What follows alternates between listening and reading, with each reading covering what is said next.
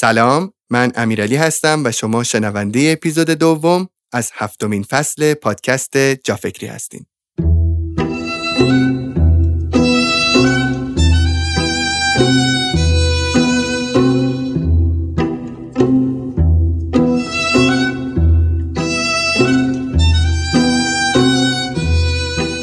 اسپانسر و حامی این اپیزود جافکری مؤسسه مهاجرتی الا اپلای هست. الا اپلای به صورت کاملا تخصصی تو زمینه مهاجرت می‌تونه در کنار شما باشه. به شما کمک می‌کنه با دید منطقی تری به مقوله مهاجرت نگاه کنید. اینکه بهترین آسونترین و سریعترین روشی که هر شخص با توجه به رزومه و تجربهش می‌تونه اقدام کنه چیه؟ از اتفاقهای خوب دیگه اینه که تیم الا اپلای به روزترین قوانین مهاجرتی رو از طریق وبسایت و اینستاگرامشون به ما اطلاع میدن. براتون آدرس هر دوشون رو می‌ذارم تو قسمت توضیحات اپیزود. امیدوارم به کارتون بیاد.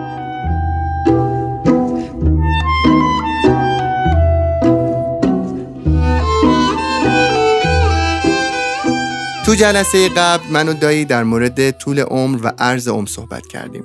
اگه یادتون باشه تاکید ما در صحبت ها بر این نکته بود که هر دو این فاکتورها تا حدود زیادی تحت کنترل ما هستند و ما باید در موردشون مسئولانه رفتار کنیم. امروز قرار من و دایی کمی بیشتر در مورد زبان بدنمون صحبت کنیم. اینکه دونستن راجع به هر کدوم از اعضای مهم و حیاتی بدن ما چقدر می‌تونه عادات ناسالم رو در ما تغییر بده. با من و دایی همراه باشید.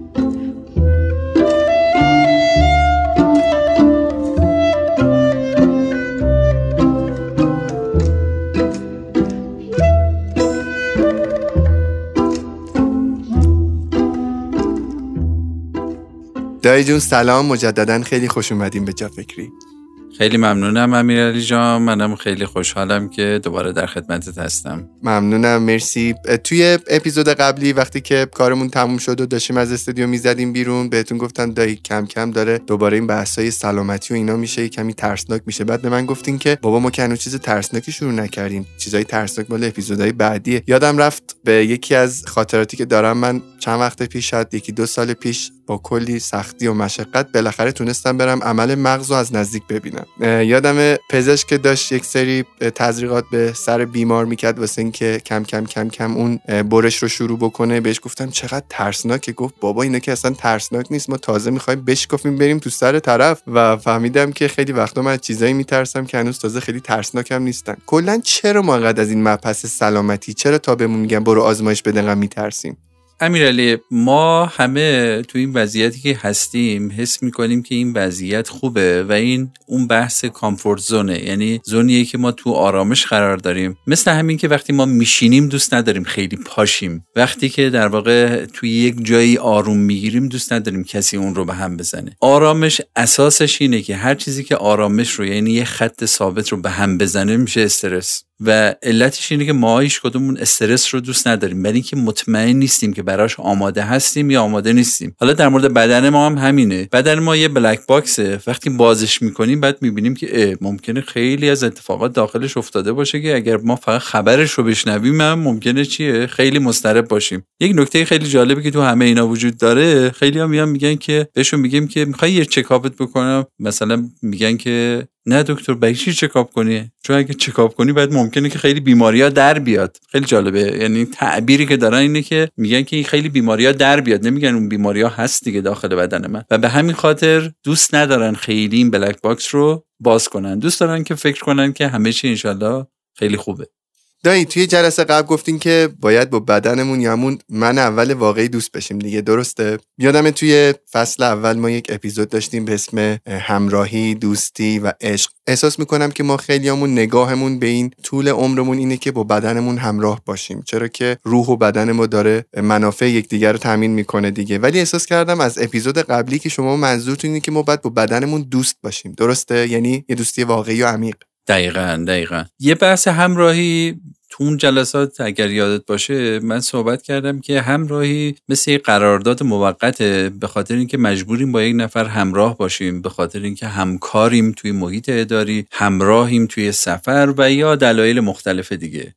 اینجا فرقش چیه؟ فرقش اینه که شما همراه یکی هستین که باید باش 50 سال 60 سال 70 سال 80 سال باید باش زندگی کنین حتی 100 سال. و فرقش اینه که اینجا باید با همدیگه دوست باشین. چرا؟ این دوستی باید دوستی واقعی باشه. برای اینکه اگر شما دوست همدیگه نباشین نمی‌تونین حال همدیگه رو خوب کنین. و این معنای دوستی واقعیه. ما میگیم وقتی که یک نفری دوست واقعیه یعنی چی؟ اون سریا گفتیم خلاصش این بود که باید اول چیکار کنه؟ دوستشو بشناسه. دوستشو بشناسه یعنی بدونه که چیا ناراحتش می‌کنه چیا خوشحالش می‌کنه. نقاط ضعفش چیه؟ نقاط قوتش چیه؟ سعی می‌کنه که دوستش رو بدون چشم داشت دوست داشته باشه براش تلاش کنه کار کنه. حالا ما می‌خوایم بگیم که همه این روابط رو ما باید در مورد بدنمون داشته باشیم. یعنی چی؟ یعنی باید بدنمون رو بشناسیم باید بدونیم که چه چیزهایی بدنمون رو اذیت می‌کنه چه چیزهایی بدنمون رو خوشحال می‌کنه و به همون نسبت تمام رفتارهای زندگیمون رو طوری بچینیم که بتونه کار کنه؟ این رفتارها رو اصلاح کنه طوری که این دوستیمون ما برای یک دوست واقعی چه کارایی انجام میدیم؟ کارایی انجام میدیم که اون رو خوشحال کنه همراهیش رو با ما بیشتر کنه و بدونی که انتظار داشته باشیم متقابلا اون سریع اون کارها رو برای ما انجام بده. حالا من تو این جلسه می‌خوام چند مرحله این قسمت رو و ورود به این قسمت دوستی رو باز کنم. یعنی برای همه شنوندگان عزیز جافکری این صحبت باز کنم که ما چجوری این مراحل رو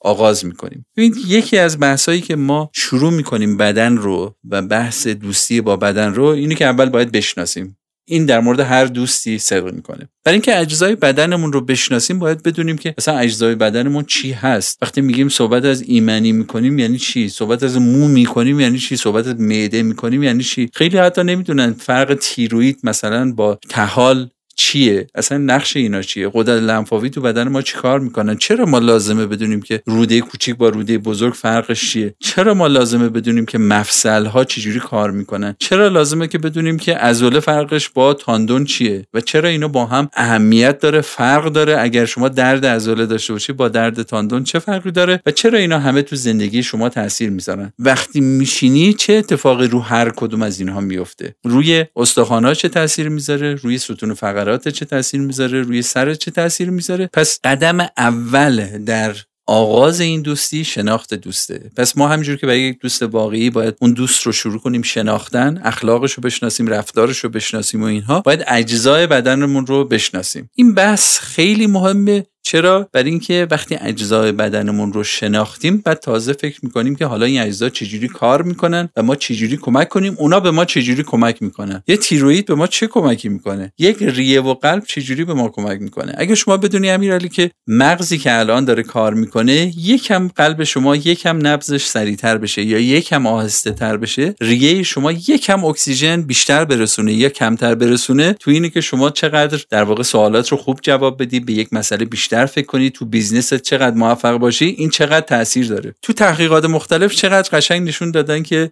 وقتی یه نفر رو می‌ذارن یه مسئله رو فکر کنه تحلیل کنه و بلندشون می‌کنن میگن که حالا برن یه حرکتی رو انجام بدن. بهشون چند تا حرکت نرمشی ساده می‌کنن دوباره برشون میگردونن تو اتاق. بعد می‌بینن اینا خیلی خیلی بهتر تونستن اون مسائل رو حل کنن. و امثال این روش ها که می‌دونیم که ما همه اینها که قسمت های بدن ما مثل قسمت های یک ماشین که شما اگر تنظیماتشو یه مقدار عوض کنی اینا به شدت بهتر کار می‌کنن. شما یه موتورسیکلت یه ماشین رو اگر یه مقدار تنظیماتشو بهتر کنی اینا به شدت بهتر کار می‌کنن. پس ما اگر معدمون رو درست تنظیم کردیم اون موقعی که داریم درس می‌خونیم معدمون شروع نمی‌کنه درد کردن که ما مجبور بشیم پاشیم یک چیزی بخوریم و بعد دوباره اینقدر بخوریم که دوباره نتونیم کار کنیم و بعد می‌بینیم یه روزه فقط خوردیم و هیچ کاری بود یعنی به صورت خروجی نداشتیم. فکرمون رو چجوری تنظیم کنیم؟ کبدمون رو چجوری تنظیم کنیم؟ پس بحث اولمون این بود که یه بحث رو با هم داشته باشیم که اینو توی اپیزودهای بعدی انشالله همینجوری پیش میریم. و اون اینه که اجزای بدنمون و اجزای مختلفش رو به تدریج بشناسیم و رفتاراشون رو بدونیم و بعد چجوری باهاشون بتونیم صحبت کنیم. دایی من یک جمله خیلی کلیدی که چند سال پیش جایی شنیدم رو همیشه گوشه ذهنم دارم. اونم اینه که دونستن صرفا یا الزاما به معنی عمل کردن بهش نیست. یعنی ما چقدر پزشک متخصص ریه داریم که خودش داره سیگار می‌کشه مثلا. چقدر پزشک های مختلف داریم که بهتر از همه و همه دارن بدن خودشونو می‌شناسن ولی باز هم دارن کارهایی می‌کنن که در خلاف جهت سلامتیشونه. این چه چیزی باعث میشه که تو علیرغم اینکه می‌دونی ولی باز با بدن دوستی نمی‌کنی؟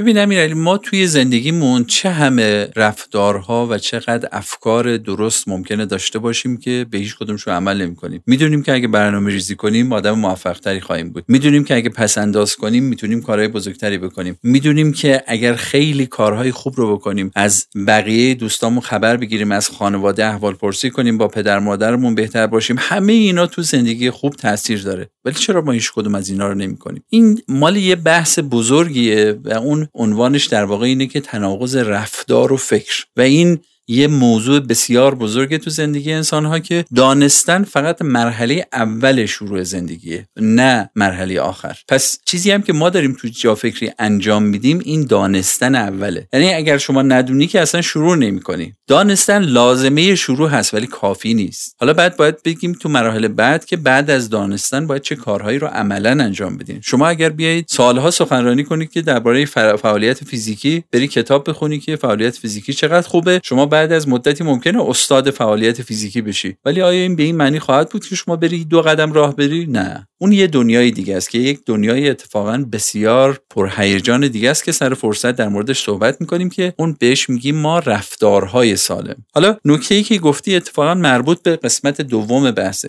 قسمت دوم بحث ما یه موضوعی داریم به نام تاثیر رفتار و زمانه. یعنی چی؟ یعنی وقتی ما در مورد حال خوب بدن صحبت کردیم یادمون باشه که ببینید بدن ما از موقعی که به دنیا میاد یک در واقع تغییراتی شروع می‌کنه تو شکل گرفتن. دندونهای ما تا یه سنی شروع می‌کنن تکامل و بعد متوقف میشن. مغز ما تا از یک سنی اگه یاد باشه قبلا هم گفتیم تا یک سنی شروع می‌کنه به رشد و بعدش تقریبا متوقف میشه و بعد شروع می‌کنه کوچیک شدن. معده ما همینجور روده ما همینجور استخوانهای ما تا یه حدی ما قطع می‌کشیم دوباره متوقف میشیم. پس بدن ما یک رفتاری داره که یواش یواش شروع می‌کنه توی 10 تا 20 سالگی تقریبا میاد به حد اکثرش می‌رسه. بعضی از قسمت های بدن ما تو 20 تا 30 سالگی هم رشدش ممکنه ادامه داشته باشه. بعد از اون ما شروع می‌کنه بدنمون شروع می‌کنه وارد یک سراشیبی شدن. حالا نکته ای که هست اینه که یادمون باشه همه رفتارهای ما همه کارهایی که می‌کنیم روی بدن ما تاثیر می‌ذاره. یعنی چی؟ یعنی من الان میشینم دارم با شما صحبت می‌کنم روی بدن من تاثیر داره. نشستن من نحوه نشستن من نحوه نفس کشیدن من نحوه نگاه کردن من من الان چشمهای من تو این نور چقدر داره کار می‌کنه گوشهای من چقدر کار می‌کنه بینی من چقدر کار می‌کنه همه اینا روی بدن تاثیر می‌ذاره. یه نکته جالب بهت بگم امیرعلی یه اتفاقی روی این انسان خردمند افتاده یعنی به نسبت انسانهای قبلی ما فکر می‌کنیم تو همه چیزها انسان خردمند خیلی بهتر شده از اون انسانهای نسلهای قبل. یکی از اتفاقاتی که افتاده چند تا از اعضای انسان خردمند تقریبا داره از کار میفته می‌دونی کدوم هست؟ من یکیشو فکر می‌کنم ممکنه در آینده نچندان دور حافظه باشه شاید. اون یه بحثیه ولی فعلا وارد اون نمی‌خوایم بشیم. ولی دو تا از اندامی که دارن تقریبا خاصیتشون رو از دست میدن یکی بینی یکی گوشه. چرا؟ یعنی که ما الان انسانهای قبلی و از بینیشون برای بسیاری از کارها استفاده می‌کردن. یعنی اینا وقتی که وارد یک جنگل می‌شدن با بینیشون تشخیص می‌دادن که چه گیاهانی توی اون جنگل هست چه حیواناتی تو اون جنگل هست آب در چه فاصله ای هست و همه اینا رو با بینیشون تشخیص می‌دادن. وقتی یک خاک رو بو می‌کردن بسیاری از چیزها رو در مورد اون خاک میفهمیدن. وقتی وارد یه منطقه می‌شدن حتی احوالات اون منطقه رو با بویایی میفهمیدن. ولی انسان امروزی از بویاییش بسیار بسیار کم استفاده می‌کنه. این به این معنا نیست که اصلا استفاده نمی‌کنه ولی بسیار بسیار کم استفاده می‌کنه از بویاییش. یعنی بویاییش یک محور مهم زندگیش نیست. همینجور در مورد گوش. انسانهای اولیه عادت داشتن که از کوچکترین صدا توی بیابان جنگل تشخیص بدن که این صدای پای چه جانوریه صدای چه نوع گیاهانیه صدای چه آبیه. این آب آب چشمه است یا آب نوع دیگه است؟ و همه اینا رو با گوشهاشون می‌تونستن از هم تمیز بدن. وقتی سرشون رو میذاشتن که روی زمین می‌تونستن تشخیص بدن زیر زمین چه خبره. و اینها گوشهای اونها بود که تربیت شده بود در طول زمان. ولی ما از گوشهامون چقدر استفاده می‌کنیم؟ حالا اگر در واقع مثل آترینجان و بقیه نباشیم که گوشهای بسیار حرفه‌ای دارن و اگر گوشهای ما باشه که گوشهای ما گوشای کاملا در مقایسه با اینجا گوشای کاملا بیخاصیتیه. و حالا اینو می‌خوام بگم که رفتارهای ما با بدن ما باعث میشه که بسیاری از اعضای جاری ما اون خاصیتش رو نداشته باشن. مثلا شما فرض کنید که اگر تلویزیون نگاه کنی برای مدت طولانی یا مثلا نتفلیکس یا در واقع برنامه های مثل آپارات و اینها رو نگاه کنید بعد از یک مدت چی میشه؟ ما بهش میگیم قسمت هوشمندی چشم های شما از بین میره. یعنی چی؟ یعنی به جای اینکه شما چشم فعال داشته باشید چشم غیر فعال دارید. چشم فعال فرقش اینه که تمام چیزایی که می‌بینه آنالیز می‌کنه و به نسبت اون واکنش نشون میده. ولی چشم غیر فعال چشمیه که فقط یک چیزی رو می‌بینه. این چشمای غیر فعال همین چشمایی که دارن روی اینستا میگردن. همین چشمایی که رو فیسبوک میگردن. اینا چشمایی که میان همه چیز رو فقط دنبال می‌کنن فقط می‌بینن. یک احساس حداقل دارن ولی اون چشمه دیگه خاصیتی نداره چشمه دیگه خاصیت انتخابی نداره. حالا این بحث رو یه وقت دیگه در موردش صحبت می‌کنیم ولی صحبت که شروع کردیم تو این قضیه بحث تاثیر رفتار و زمان هست. می‌خوام چند تا مثال رو امیرعلی با هم بزنیم که در واقع این بیشتر جا بیفته. ببین یه مثال رو من اسمشو گذاشتم داستان قند. داستان قند چیه؟ ببین انسان امروزی دچار چه مشکلی شده. اینه که ماها حرکت زیاد نمی کنیم فعالیت زیاد نمی کنیم خب حالا کاری که می‌کنیم اینه که شروع می‌کنیم غذاهای مختلف خوردن شیرنی های مختلف خوردن نوشابه می‌خوریم آب میوه می‌خوریم نون می‌خوریم همه اینا پر از قند و کربوهیدرات. در یه بدنی که فعالیت می‌کنه کبد ما یاد گرفته در طول ده ها هزار سال یاد گرفته که اینها رو چیکار کنه؟ این قندها رو بیاره سریع تحویل بده به چی؟ به چند جا توی بدن. یکی از اون جاهای بسیار مهم عضلات هستن. عضلات هم آماده بودن همیشه برای اینکه انسان همیشه کسی بوده که فعالیت می‌کرده و به شدت به این قندها نیاز داشته. به دو جای این قندها تحویل می شدن یکی به عضلات یکی به, به مغز ماست تحویل داده می این قندها که تحویل داده می شدن اینا بلافاصله می رفتن وارد عضلات می شدن و تبدیل به انرژی می شدن و این انرژی توسط عضله استفاده می شد خب حالا یه دفعه فکر کنید که ما قنده رو داریم زیاد وارد بدن می‌کنیم. ولی چه اتفاقی میفته امیرعلی؟ اون برش ما عضله نداریم که چیکار کنه؟ اینو استفاده کنه. امیرعلی نشسته. دوباره می‌خواد کار دیگه بکنه بازم امیرعلی نشسته.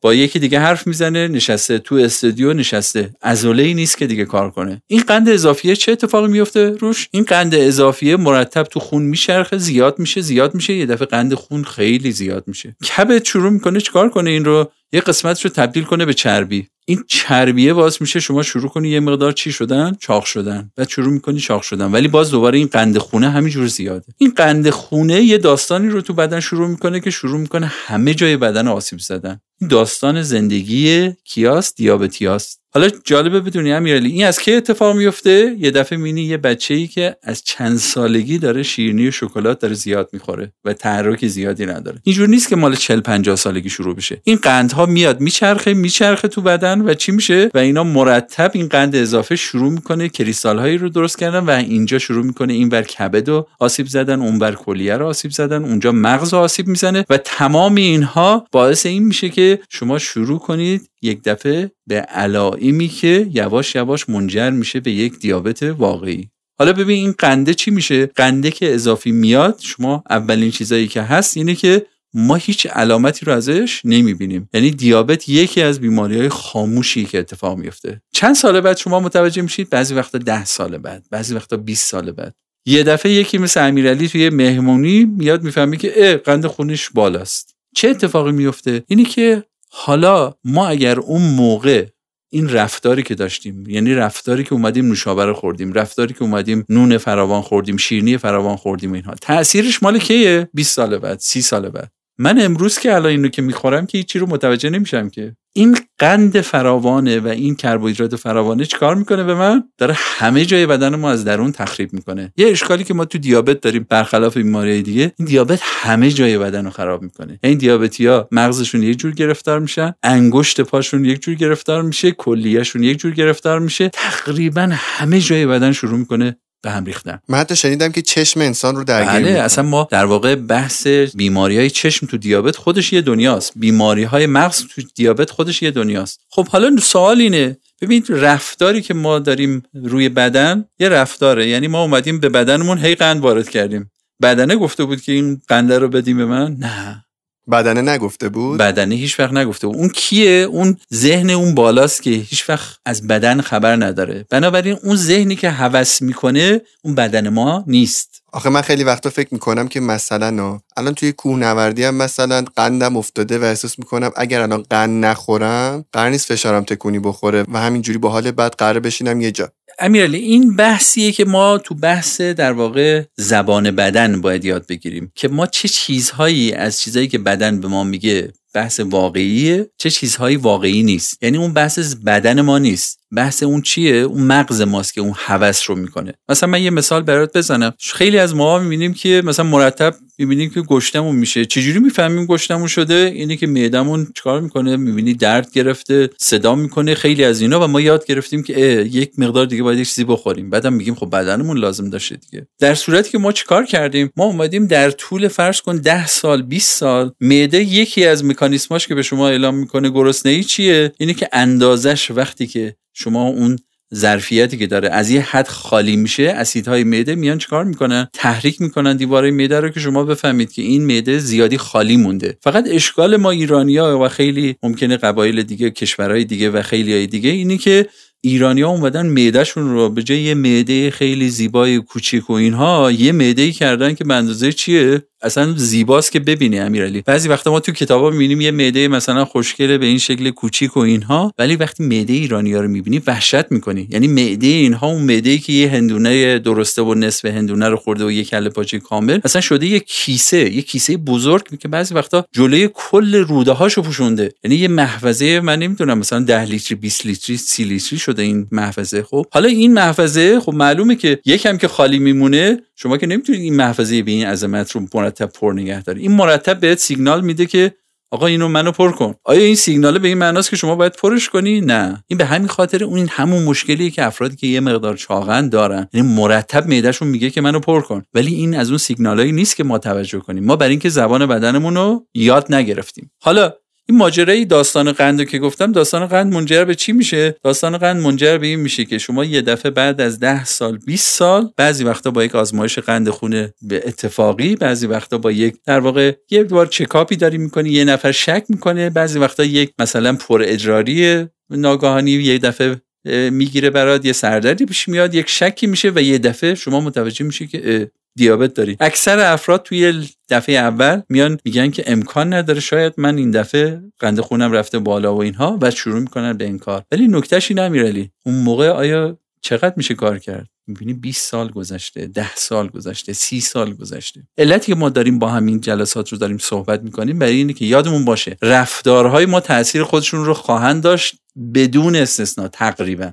دایی یادم یه بار در مورد گرمای زمین که صحبت می‌کردیم به من می‌گفتین که امیرعلی فکر کن از امروز هیچ ماشینی دیگه دود نکنه. فکر کن کارخونه ها دیگه دود نکنن. اصلا امروز جهان تعطیل و ما هیچ کربنی رو به سطح زمین نفرستیم. گفتی همچنان باز هم زمین در حال گرم شدنه. به خاطر اینکه اون کربن هایی که ما از قبل فرستادیم به سطح زمین همچنان دارن موجب گرم شدن زمین میشن. درسته؟ با خودم فکر می‌کردم که اصلا فکر کن من امروز فهمیدم که دیابت دارم. خب 20 سال عادات غذایی من منجر شده به اینکه امروز من برم آزمایش بدم و بفهمم که دیابت دارم. تازه چطور می‌خوام 20 سال عادت غذایی خودم رو عوض بکنم؟ یعنی خود اون عوض کردن عادتم یه چالش بزرگه. کاملا کاملا. و این برش هم امیرعلی توجه کن که اگه این کارو نکنی ادامش چی میشه؟ همین کارو نکنی داستان دیابتی ها ادامه داره که چند سال بعد برای چشمشون بیماری های چشمشون باید عدسیشون رو بردارن بعد میرن اینا دچار همون بیماران دیالیزی میشن. ما یک جمعیت زیادی از بیماران دیالیزی ما امیرعلی دیابتی های ما هن که کلیهاشون خراب شده. یک عده زیادی از اینهایی که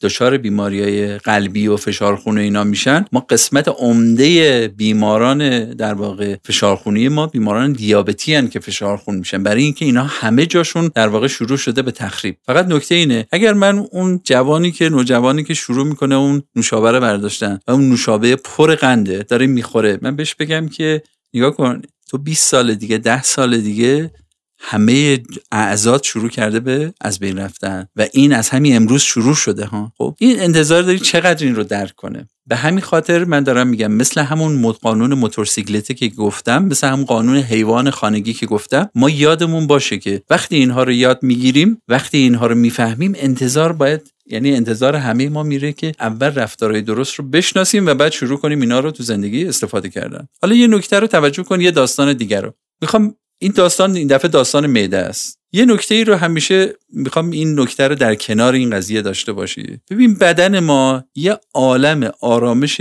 بسیار عالی داره داخل خودش تا موقعی که مزاحمش نشی. به محض که این آرامش رو به هم بزنی تمام بدن به هم می‌خوره. یعنی چی؟ اگر شما یه معده طبیعی رو در واقع معده طبیعی ما برای چی درست شده؟ حالا اینو سر فرصت تو بحث دستگاه گوارشمون صحبت می‌کنم. ببین معده طبیعی ما برای چی درست شده؟ معده طبیعی ما برای یه زمانی درست شده که یه انسانی می‌رفت توی جنگلی یه گیاهی یه میوه رو برمی داشت سر فرصت میجوید و این میوه رو می‌خورد و دیگه دسر بعدش نبود قبلش چهار تا نوشابه نبود پنج تا برنج و اینا نبود و این معده فرصت می‌کرد سر فرصت این تمام این مثلا میوه رو هضم کنه. حتی اگر این می‌شد که این می‌رفت یه شکار یه گوشتی رو رو آتیش میذاشت و این گوشت رو خالص میومد معده هضم می‌کرد. می‌دونست که چجوری هضمش کنه می‌دونست چه آنزیم هایی رو براش بذاره که این گوشت تجزیه بشه همه اینا. حالا یه دفعه ما غذاهایی درست می‌کنیم که توش من اون روز حساب کردم خودت می‌دونی که من یکی از علاقم آشپزی و ایناست. مثلا من یکی از غذاهایی که اون روز درست می‌کردم نگاه کردم توش نزدیک مثلا سی خورده ای ما مواد مختلف رو قاطی کردیم توش. یعنی از ادویجات بگیرین تا نمی‌دونم گوجه و تا فلفل و تا همه اینها. بعد یه دفعه با خودم فکر کردم که این معده اگه بخواد برنامه‌ریزی کنه که اینا رو هضم کنه باید به کدومی که از اینا فکر کنه؟ و بخواد برای سی خورده ای ماده چیکار کنه؟ ماده تجزیه کننده طراحی کنه. معده ما اصلا برای این ساخته نشده و یادمون باشه که این معده در طول صدها هزار سال ساخته شده و در واقع در طول اون 5 میلیون سالی که انسان چیکار شده؟ به این انسان امروز تبدیل شده. حالا این معده که یادمون باشه این معده رو که دست ما نیست که تغییر بدیم یا ما میگیم که باز مهندسیش کنیم. قبول داری؟ پس ما حالا این معده رو داریم. حالا این معده رو ما چیکار می‌کنیم؟ امیرعلی ما میشینیم از صبح. این معده یه فرایندش برای مثلا هضم فرض کن گوشت ممکنه سه تا پنج ساعت طول بکشه. یه معده برای اینکه یک مثلا فرض کن سیب یا یک سبزی رو بخواد هضم کنه مثلا فرض کنیم که نیم ساعت 40 دقیقه حالا بسته به موارد مختلف طول می‌کشه. حالا ما شروع می‌کنیم این معده رو که اگر بذاریم کار خودشو بکنه این کارشو خیلی خوب انجام میده. ما این معده رو مرتب داریم تو شی میریزیم؟ چیزای مختلف میریزیم. هنوز اون تو وسط فرمول بندی حزم اون قبلی است چهار تا چیز جدید میریزیم توش. اون بنده خدا داره وسط اون داره چکار می‌کنه؟ اونو یواش یواش فرمول زده که می‌خواد هضمش کنه. پنج تا چیز تو مرحله صفر می‌خواد شروع کنه. مثلا کبابه رو زدیم بعدش سبزیه هم زدیم تا میاد معده بشناسه. یا یه پارچ دوغ هم روش می‌خوره. دقیقا. حالا مشکلش چیه؟ مشکلش اینه که معده ما که چند تا خونه نداره که بیاد خونه اول بگه خب این گوشتا بی زحمت برن خونه اول اون سالاده بره خونه دوم. همه اینا وارد یه محفظه میشه. حالا چجوری یه گوشتی که تو ساعت دوم هضم میشه یه دفعه با یک سالادی که تو نیم ساعت باید هضم بشه از معده خارج بشه با اون دوغی که یه پارچ میاد اینجا که فاتحه همه آنزیما رو می‌خونه و اینها این معده که میره این معده رو واقعا یه دوست واقعی این بلا رو سر دوستش در میاره. یعنی اگه من همیشه تصور می‌کنم تو دنیای پزشکی اگر بخوای یکی رو منفجرش کنی این بلا رو سرش میاری. و شما فکر کن که این کار ما داریم هر روز انجام میدیم. یعنی از صبحانه نهار شام و اینا هر روز داریم این بلاها رو سرش میاریم. دایی بدن ما هوشمند نمیشه. مثلا با خودش نمیگه که این یه آدمی که الان بعد این کبابه احتمالا دوغه رو می‌خوره مثلا.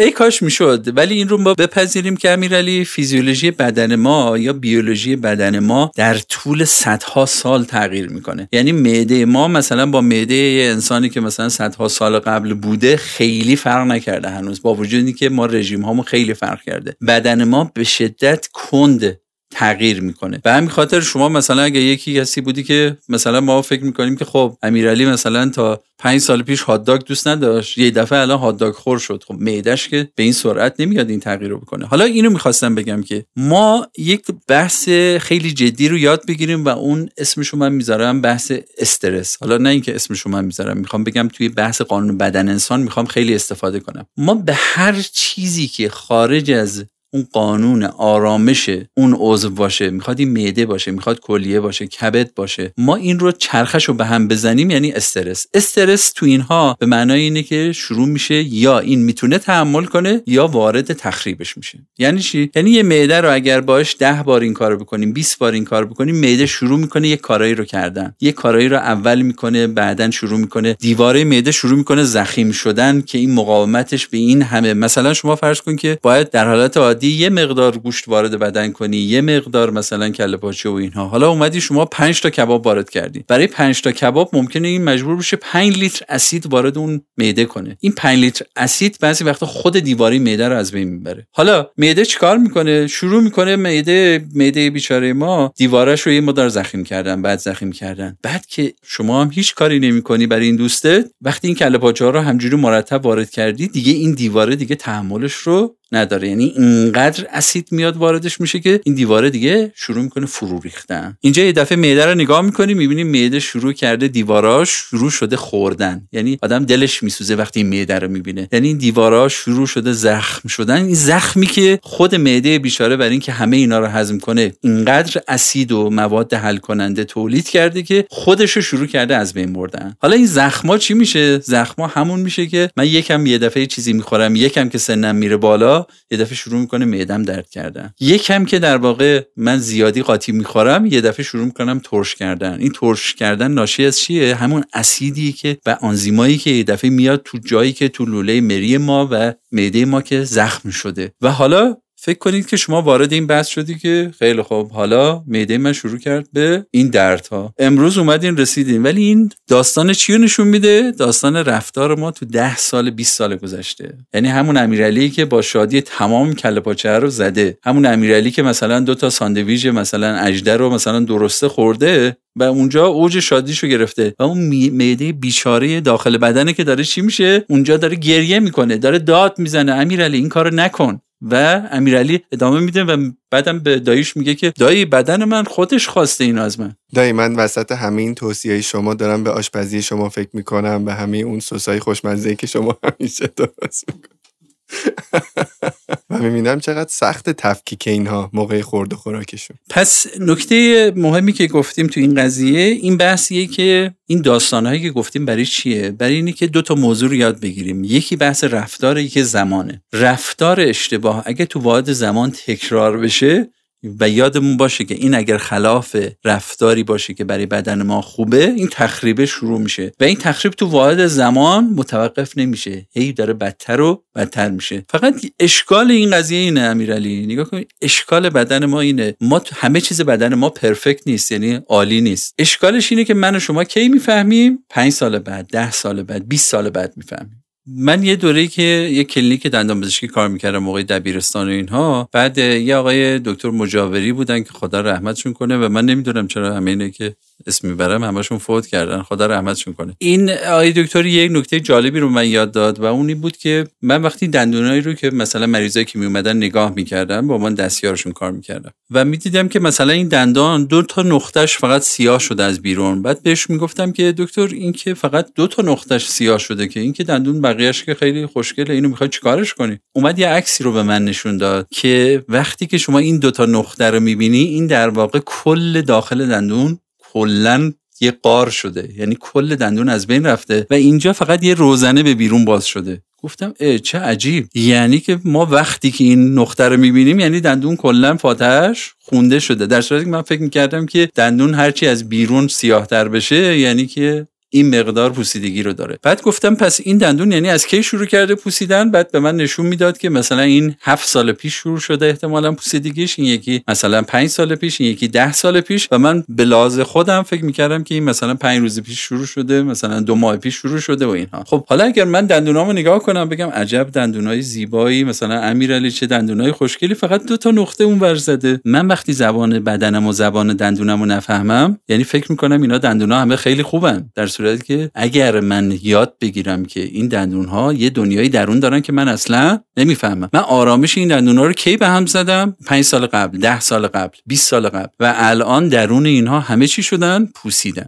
این قانونیه که من می‌خوام یاد بگیریم هممون اینه که رفتار ما رو همه جای بدن ما تاثیر می‌ذاره و اشکالش چیه؟ اشکالش این قانون زمانه و اون اینه که اینا در طول زمانی تخریبا ادامه دارن و اون فاجعه ای که اون آخر اتفاق میفته اینه که ما اگه زبان بدنمون نفهمیم وقتی می‌فهمیم که چیه میریم دندان پزشک. حالا خدا رو شکر توی دندان پزشکی شما می‌تونی بری پرش کنی و خیلی کارهای دیگه ولی بقیه جای بدن رو ما لزوما نمی‌تونیم این کار انجام بدیم. پس قانون دومی که بس با هم یاد گرفتیم این بود که چیه؟ رفتارهای ما هر چی باشن روی بدن ما تاثیر می‌زنن اگه رفتارها استرسا باشن استرس دندون چیه؟ اینه که شما بسیاری از قندها رو رو سطح دندون بذاریشون یا بسیار از مواد دیگه اینا اسید میشن و این اسیدها از لای اون لسه ها میرن اون زیر دندون و ما اشتباها روی دندون ها رو مسواک می‌زنیم در صورتی که اینها از اون لای لسه و دندون میرن اون داخل و از زیر شروع می‌کنن پوسیدن. و همین خاطره که اونا از زیر که میان بالا ما هیچ وقت نمی‌فهمیم تا موقعی که یه دفعه اون بالا چی بشه؟ دو تا نقطه سیاه بزنه و بعد وقتی که اون دندان پزشک بازش می‌کنه می‌بینه اون پایین یه حفره است و اونو باید کلش رو بتراشه و پر کنه.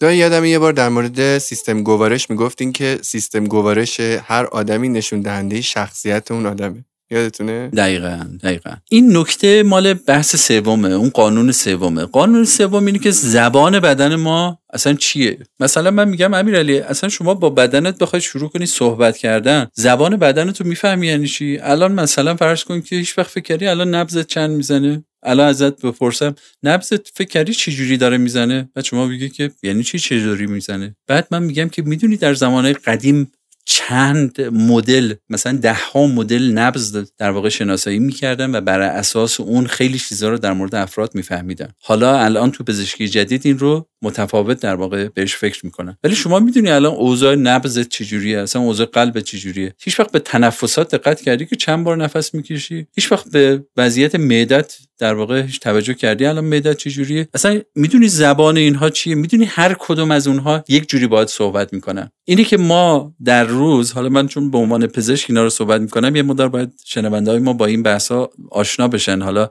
چه مدل خجالت آورش چه مدل ترسناکش هر مدلش. اینی ما در روز چند بار میریم دستشویی این چقدر در واقع زندگی ما رو نشون میده. چقدر رفتارهای ما رو نشون میده. اینکه ما در روز چند لیوان آب می‌خوریم یا تشنه میشیم چقدر نشون میده در مورد بدن ما. همینقدر در مورد تنفسمون همین در مورد نبزمون همین در مورد بسیاری از چیزهای دیگه. پس ما یه موضوعی که هست اینه که ما باید یاد بگیریم که زبان بدنمون رو بفهمیم. پس اگر من یه وقت گوش دادم نبزم و دیدم اینجوریه بفهمم که الان وقت اینه وقت این نیست. پس من اگر موقعی که نبز من در بدترین وضعیته من یه دفعه میرم اونجا یه اسپرسو مدل فلان می‌خورم. این یعنی که من دارم چیکار می‌کنم؟ تیر خلاص رو می‌زنم توی بدن من.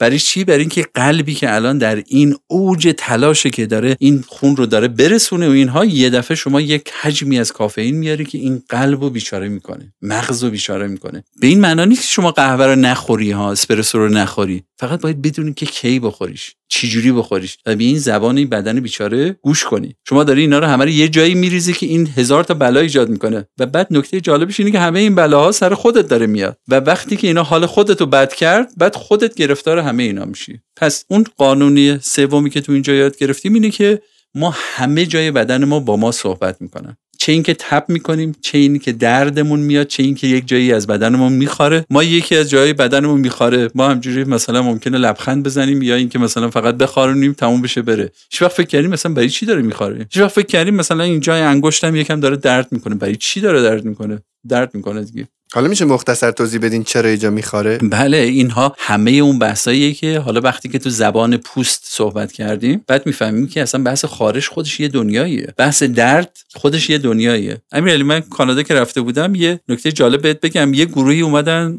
که یه استاد معروفی بود اونجا دکتر فرانسیس لا. از من خواست که برم تو گروهشون باشون همکاری کنم. دایی در قید حیات هستن ایشون.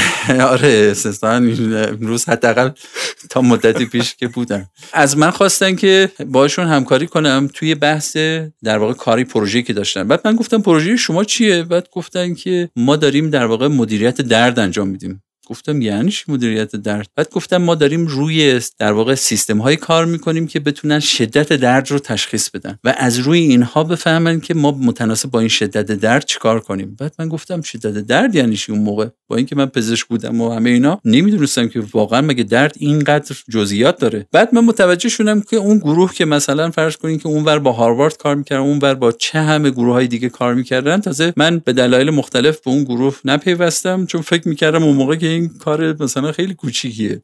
بعدا فهمیدم اینا تا موقعی که من برگشتم تا سالها بعد این گروه همچنان داشتن کار می‌کردن روی این بحث درد. به اینه که هر دردی چی داره به ما میگه به چه چیزایی مربوطه شدتش چه اهمیتی داره یه درد اینقدر مثلا اهمیتش اینقدره یه درد یکم میره بالاتر اهمیتش این میشه. و این چه همه چیز رو داره در مورد بدن ما میگه. یه اشتباه بزرگی که ما می‌کنیم اینه که یادت باشه تو قانون چهارم اینه که اینا برای پزشکا نیستا یعنی چیزایی که من دارم میگم اینا همش برای چیه؟ مگه من و شما چقدر از عمرمون با پزشکا میگذرونیم خب حالا من که احتمالا با خودم خیلی میگذرونم ولی افراد چقدر مگه سراغ پزشکا میرن که هر جاشون درد گرفت از یه پزشک بپرسن که چیه؟ نکته اینه که یادمون باشه همه این چیزایی که داریم با هم صحبت می‌کنیم مربوط به تک تک ماهاست که باید زبان بدنمون و زبان درد و زبان در واقع تب و زبان نبض و زبان تنفس و همه اینها رو چیکار کنیم؟ یاد بگیریم. برای چی؟ برای اینکه وقت شد اینا رو چیکار کنیم؟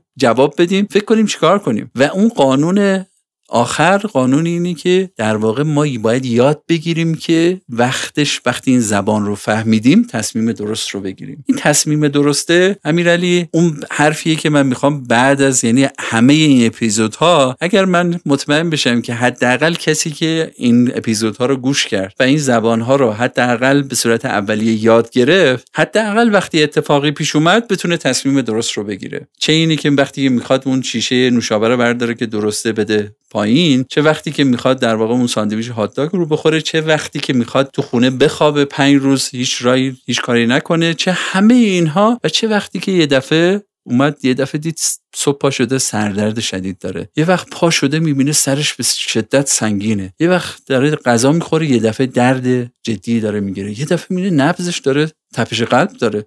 هنوز مشکلی پیش نیومده. اینا رو باید شروع کنه چیه؟ فهمیدن. فقط نکته اینه چیکار بکنه؟ حتی اگر شامل اون آدمایی باشه که خیلی دیر شده ما می‌خوایم بهش بگیم که چیکار کنه. حتی اگر دیر شده باشه. و یادمون باشه که این قانون کلی و اون اینه که برای رفتار سلامتی هیچ وقت هیچ وقت دیر نیست. یعنی ما هر وقت تا زمانی که زنده ایم می‌تونیم بهتر از چیزی باشیم که الان هستیم و این دست خودمونه کاملا. و این همش بستگی داره به اینکه چه رفتارهایی داشته باشیم. و بدبختیش اینه که یا خوشبختیش اینه که این رفتارها هم دست خود ماست. و امیدوار هستیم که بتونیم تو پایان این در واقع مجموعه اپیزودها که از جلسه بعد کم کم وارد موضوعات موردی برای هر کدوم از این قسمت ها میشیم. یکی از این موضوعات رو باز کنیم یکی از اندامهای بدن رو باش آشنا بشیم زبانش رو بفهمیم باش دوست بشیم و بعد اینه که بفهمیم که مشکلاتش کجاست حالش رو بپرسیم و بعد فکر کنیم که اگر بخوایم باش دوست بشیم چه کارایی براش بکنیم و اون اگر حال در واقع حال اون رو خوب کنیم اون چجوری حال ما رو خوب می‌کنه؟ اگر همه اینا رو با هم مرور کردیم امیرعلی و مطمئنم دیگه اون کسی که انتخاب می‌کنه حتما مسئولیت انتخابش رو قبول می‌کنه. من همیشه میگم که اون قانون آخر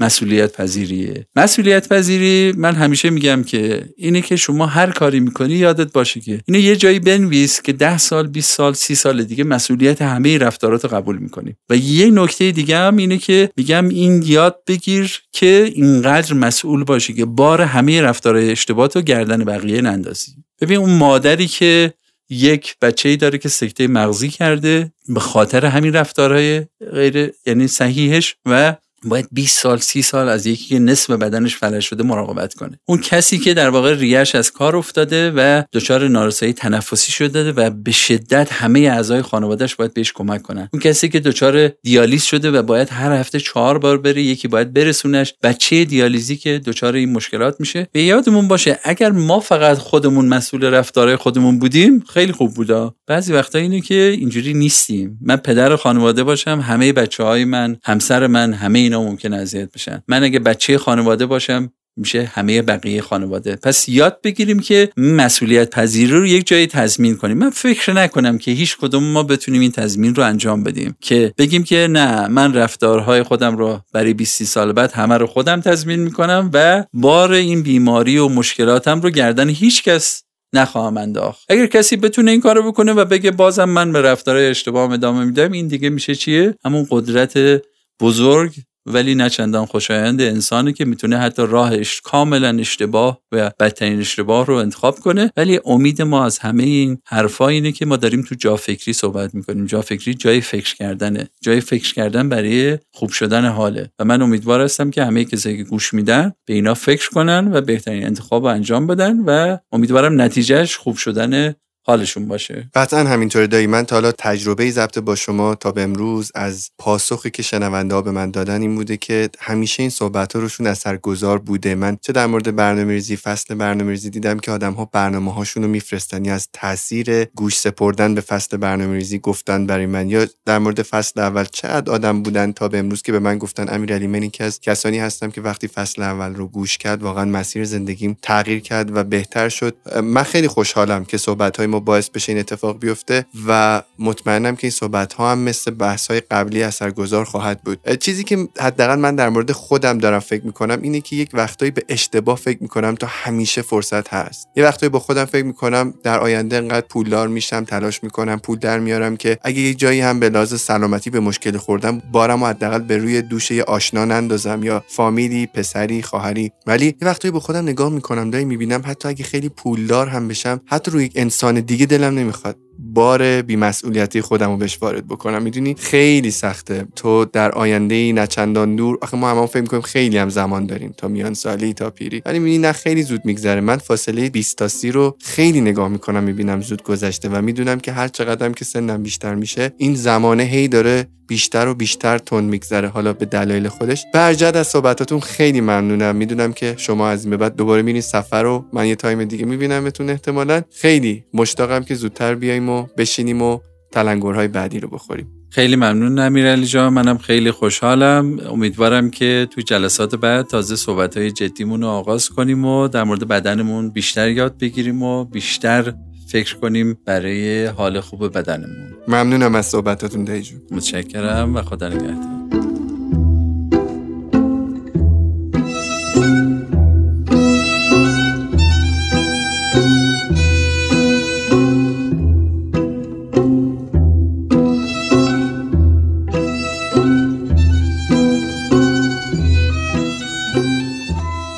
امیدوارم این صحبت ها تلنگری باشه برات تا بیشتر به سلامتت اهمیت بدی. راستی یادت نره این اپیزود رو لایکش کنی رفیق.